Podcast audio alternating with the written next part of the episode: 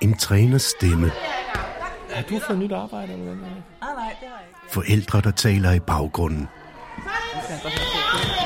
En fløjte i det fjerne. Og en mobil, der ringer. Det er helt normale lyde, når vi er en idrætsforening. Lyde og indtryk, vi hurtigt sorterer i. Hvad er vigtigt, og hvor skal vi have fokus? Men for mange børn og unge kan det være svært med for mange indtryk på én gang. Det skaber kaos. Har du fået nyt arbejde? Nej, det har jeg ikke. Øhm, Det,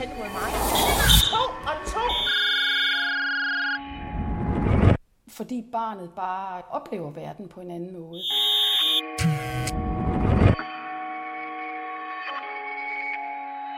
Hvis ikke jeg havde en god relation til de her børn, så kunne jeg ikke lykkes. Så kunne jeg være nok så dygtig øh, og være elitetræner og tre meter høj, så ville jeg overhovedet ikke lykkes. De ville bare sige, fuck dig, Lotte. I denne podcast fra DGI stiller vi spørgsmålet, hvordan kan foreningen skabe aktiviteter for sårbare børn og unge? Og dine to værter er Søren Prehn og Jonna Toft. Vi skal møde Simone Christiansen, som er inklusionskonsulent i DGI, og vi skal høre Anne-Grethe Monson fra Institut for Psykologi på Syddansk Universitet. Hun forsker i skydeidræt for børn med ADHD. Og så har vi været i Dronninglund og besøgt holdet New Kids. Det er et håndboldhold for børn med forskellige diagnoser eller andre udfordringer. Lotte Greersen, som du hørte i starten af udsendelsen, er træner for holdet, sammen med tre andre voksne. Der går 37 børn på New Kids. De kommer fra hele Vendsyssel, og de træner hver tirsdag i to haller i Dronninglund Idrætscenter. Her er både piger og drenge, de er mellem 5 og 15 år.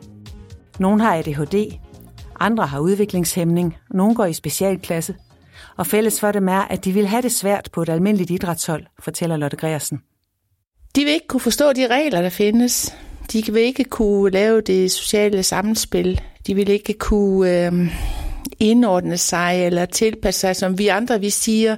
Det vil simpelthen køre hen over hovedet på den. Der vil være for mange ord på, og det vil være for diffus. De vil føle sig usikre i det, og øh, i bedste fald vil de sætte sig ud på bænken, og i værste fald vil de knalde til en eller anden, som står tæt på, eller græde, eller ja, i det hele taget bare de vil mislykkes med det, og føle sig mislykket, og det er de jo ikke. Altså, de er jo bare, de er jo bare sådan, som de er, og det rigtige tilbud, det gør jo dem til de rigtige børn. Men der er ikke ret mange tilbud om idræt til sårbare børn og unge. Det fortæller Simone Christiansen fra DGI. Det vi jo kan se, det er, at der er et stort frafald i den her målgruppe.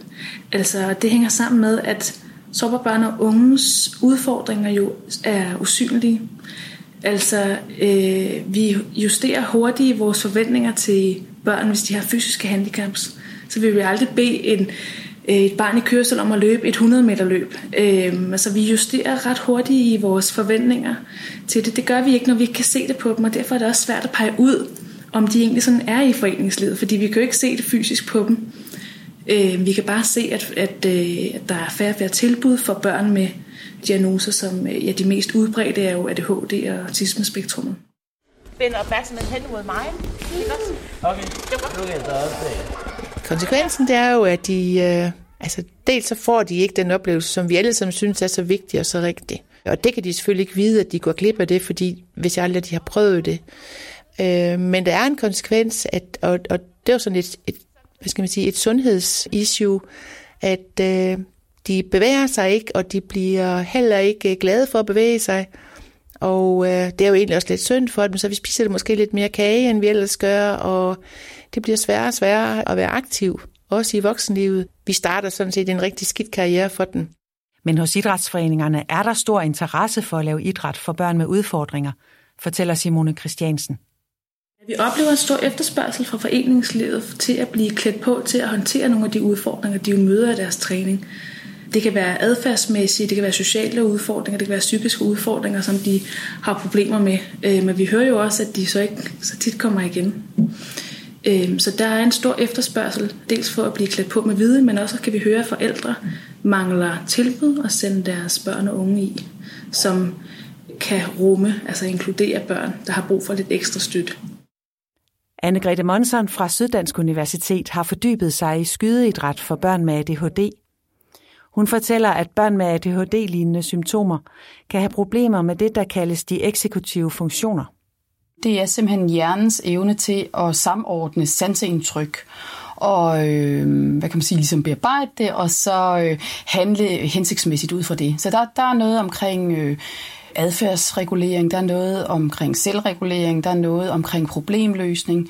Så hvis man ikke, øhm, hvis man har vanskeligheder med de ting, så vil man komme til at have vanskeligheder med at indgå i forskellige situationer, hvor der forventes en bestemt, en bestemt adfærd, fordi barnet bare øh, oplever verden på en anden måde, har vanskeligt ved, ved at kunne indgå i de situationer. Har du fundet ud af? Nej, det har jeg ikke. Øhm, Det,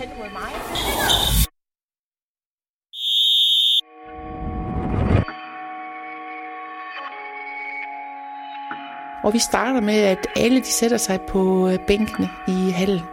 Og vi lige får fokus på, at nu er vi her, og øh, nu har vi gang i det her. Det er mig, der står med fløjten. Sådan er det blevet. Hende med fløjten, det er hende, der bestemmer. Så det er ikke til diskussion. Og hende med fløjten, det er Lotte Greersen. Træningen er bygget op, så den altid består af tre dele. Der er noget motorisk træning, der er noget individuel teknisk træning, og så spiller de kamp. Så skal der gerne være en vis øh, genkendelighed. Mm, det skal gerne være, at den struktur, du har lagt ned over, at den også gælder næste gang og næste gang igen. Og hvis øh, en blå, den er en blå en tirsdag, så kan det ikke pludselig blive til en grøn næste tirsdag. Du er nødt til at være konsekvent.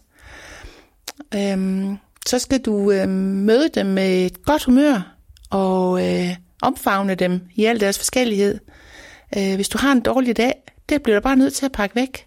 Fordi de, øh, de sanser dig så hurtigt, og de tænker med det samme, der er noget, jeg har gjort galt. Og så får du bare modstand på det, du har lyst til, der skal ske.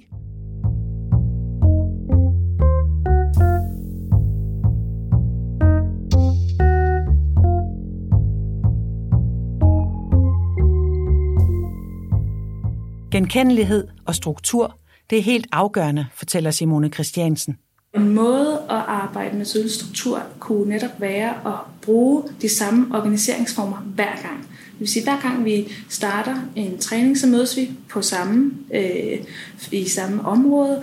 Måske markerer man det også med nogle tæppefliser, hvor man skal finde hen og finde sin plads.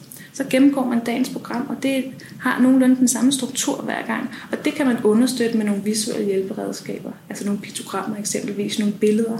Og børnene kan eksempelvis skiftes til at gennemgå programmet. Men, men øh, at man har sådan en klar ramme for det, det, det skaber sådan en, øh, en forudsigelighed, man ved, hvad der skal ske. Så er der også mange børn, der har en manglende tidsfornemmelse. Øh, og en måde, man sådan kan visualisere det på, det er at bruge en time timer, som er, fungerer lidt som et æggeur. Det er bare sådan et visuelt æggeur, så man øh, siger, at den her øvelse skal vi lave 10 minutter, så er der et rødt felt, der bliver mindre og mindre, og så ringer uret, når tiden er gået. Et af Simone Christiansens gode råd er, at man deler børnene op og laver stationstræning i mindre grupper. Så kan de voksne få en bedre kontakt til børnene, og der bliver mere ro. Børnene skal heller ikke forholde sig til nær så mange.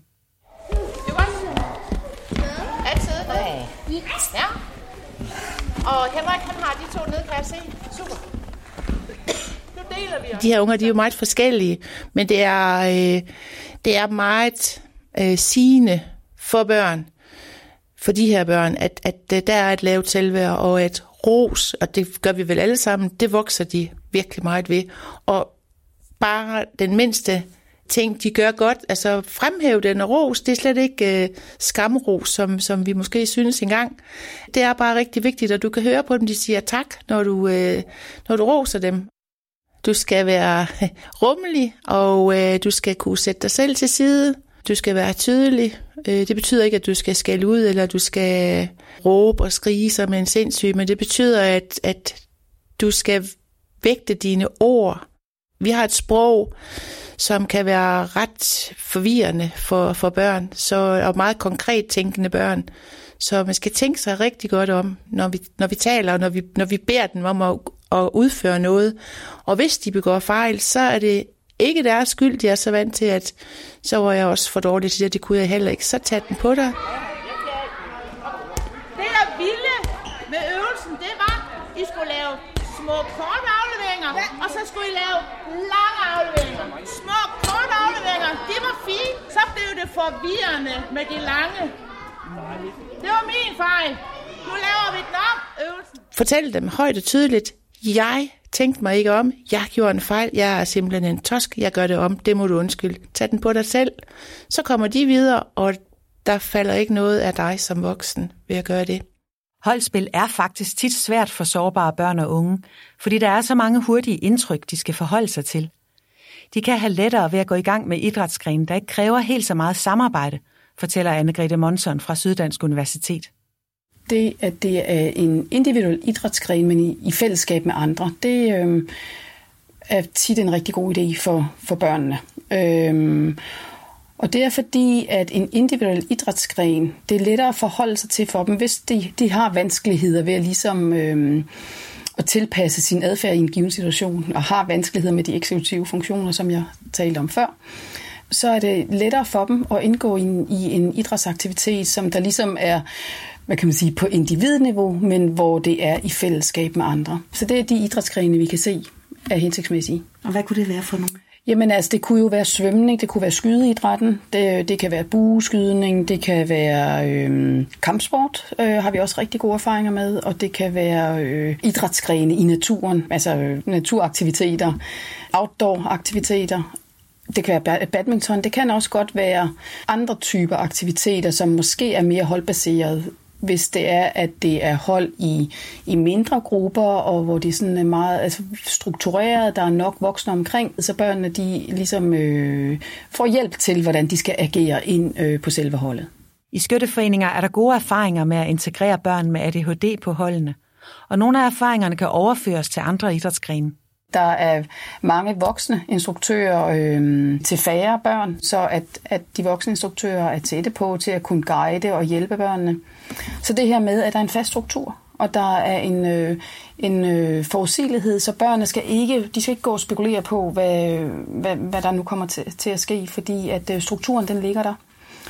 Så tænker jeg også, at den, øh, den rolige, anerkendende tilgang, som de voksne instruktører har til børnene, har en betydning. Så det, at man som instruktør er forberedt, altid klar til tiden. Så du står som instruktør og venter, kan man sige, på, at, øh, at børnene kommer, og at du har overblikket, fordi det smitter af på børnene.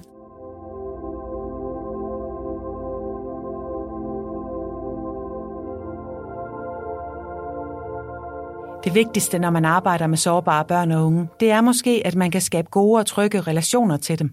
Relationer det betyder bare alt. Jeg blev nødt til at huske på, at Philip han var ved lægen i sidste uge. Jeg blev nødt til at huske på, at øh, Niklas han øh, slog sin finger forrige uge. Jeg blev nødt til at, at, at, at kunne øh, lave en, en anden snak end bare en holdbåndssnak snak med dem. Øhm, og give dem de krammer, som de øh, nogen gerne vil have, og andre vil bestemt ikke have en krammer. Øhm, jeg blev nødt til at, og det er ikke et, det er ikke et, det er ikke noget skidt at blive nødt til, men jeg skal huske det. Altså, man skal, jeg skal holde mig det for øje. De andre finder sammen to og to om én bold. To og to om én bold. Hvis ikke jeg havde en god relation til de her børn, så kunne jeg ikke lykkes. Det er også en god idé, at trænerne lærer forældrene at kende. Det forklarer Simone Christiansen. Hvis man fra start af har en, en god dialog med forældrene, så er det nemmere lige at spørge ind til, hvad kan det også være svært for barnet? Altså, hvad, hvad lykkes barnet særlig godt med, hvis der er nogle særlige hensyn, som man skal tage? Et andet godt udgangspunkt er også, at man får, får hjælp til, til at forældrene til at pege på noget af det, som kan være særligt svært, for det er også så, er så individuelt. Hvad er det så, der skal motivere børnene, så de kommer afsted hver gang? Det spurgte jeg Anne-Grethe Monson om. Jeg vil sige det der med, at børnene synes, det er sjovt, altså det, øh, og de kan mestre aktiviteten, øh, og så er det i fællesskab med andre. Og der er der faktisk nogle studier, der viser, at de aktiviteter, hvor, hvor barnet oplever at kunne mestre aktiviteten, og det er i et fællesskab med andre, og så faktisk også hvor at der er en grad af medbestemmelse i aktiviteten, det ved man, at det har betydning for børns trivsel og livskvalitet. Hvorfor er jeres hold blevet en succes? Mit bedste bud på det, det er, at vi er en flok af voksne, som bare trives godt med hinanden. Og de roller, vi har øh, nu, de roller har vi egentlig altid haft. Vi trives enormt godt i hinandens selskab, og er trygge og bakker hinanden op og der er kun en, der har en fløjte om halsen, der er kun en, der er nede på motorikbanen, der er kun en, der har skæg på, altså hvis man sådan kan bruge de billeder på, at de roller, vi har, eller har givet hinanden, eller har taget, at de er troværdige, vi er troværdige i dem, og vi bakker hinanden op i dem, og vi har det super godt sammen. Og vi har jo alle sammen en eller anden specialpædagogisk baggrund, og sports, de er baggrund også. Så jeg tænker, det er derfor, at vi bare har det godt med hinanden. På New Kids har alle fire trænere altså en form for pædagogisk baggrund. Sådan behøver det ikke at være andre steder. Det kommer helt an på børnene. Men det er en stor fordel, hvis mindst én træner er vant til at arbejde med børn med forskellige udfordringer.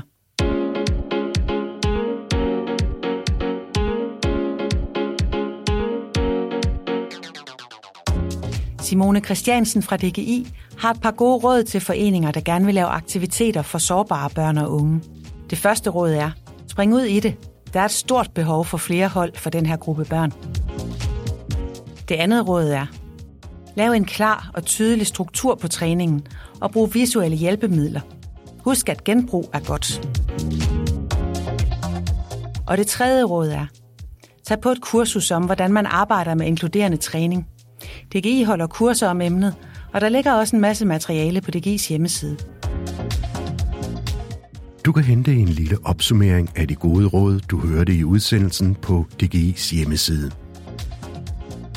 Og hvis du vil høre mere om, hvordan foreninger kan få flere med, og måske også kan få flere frivillige, så lyt til DGI's podcast.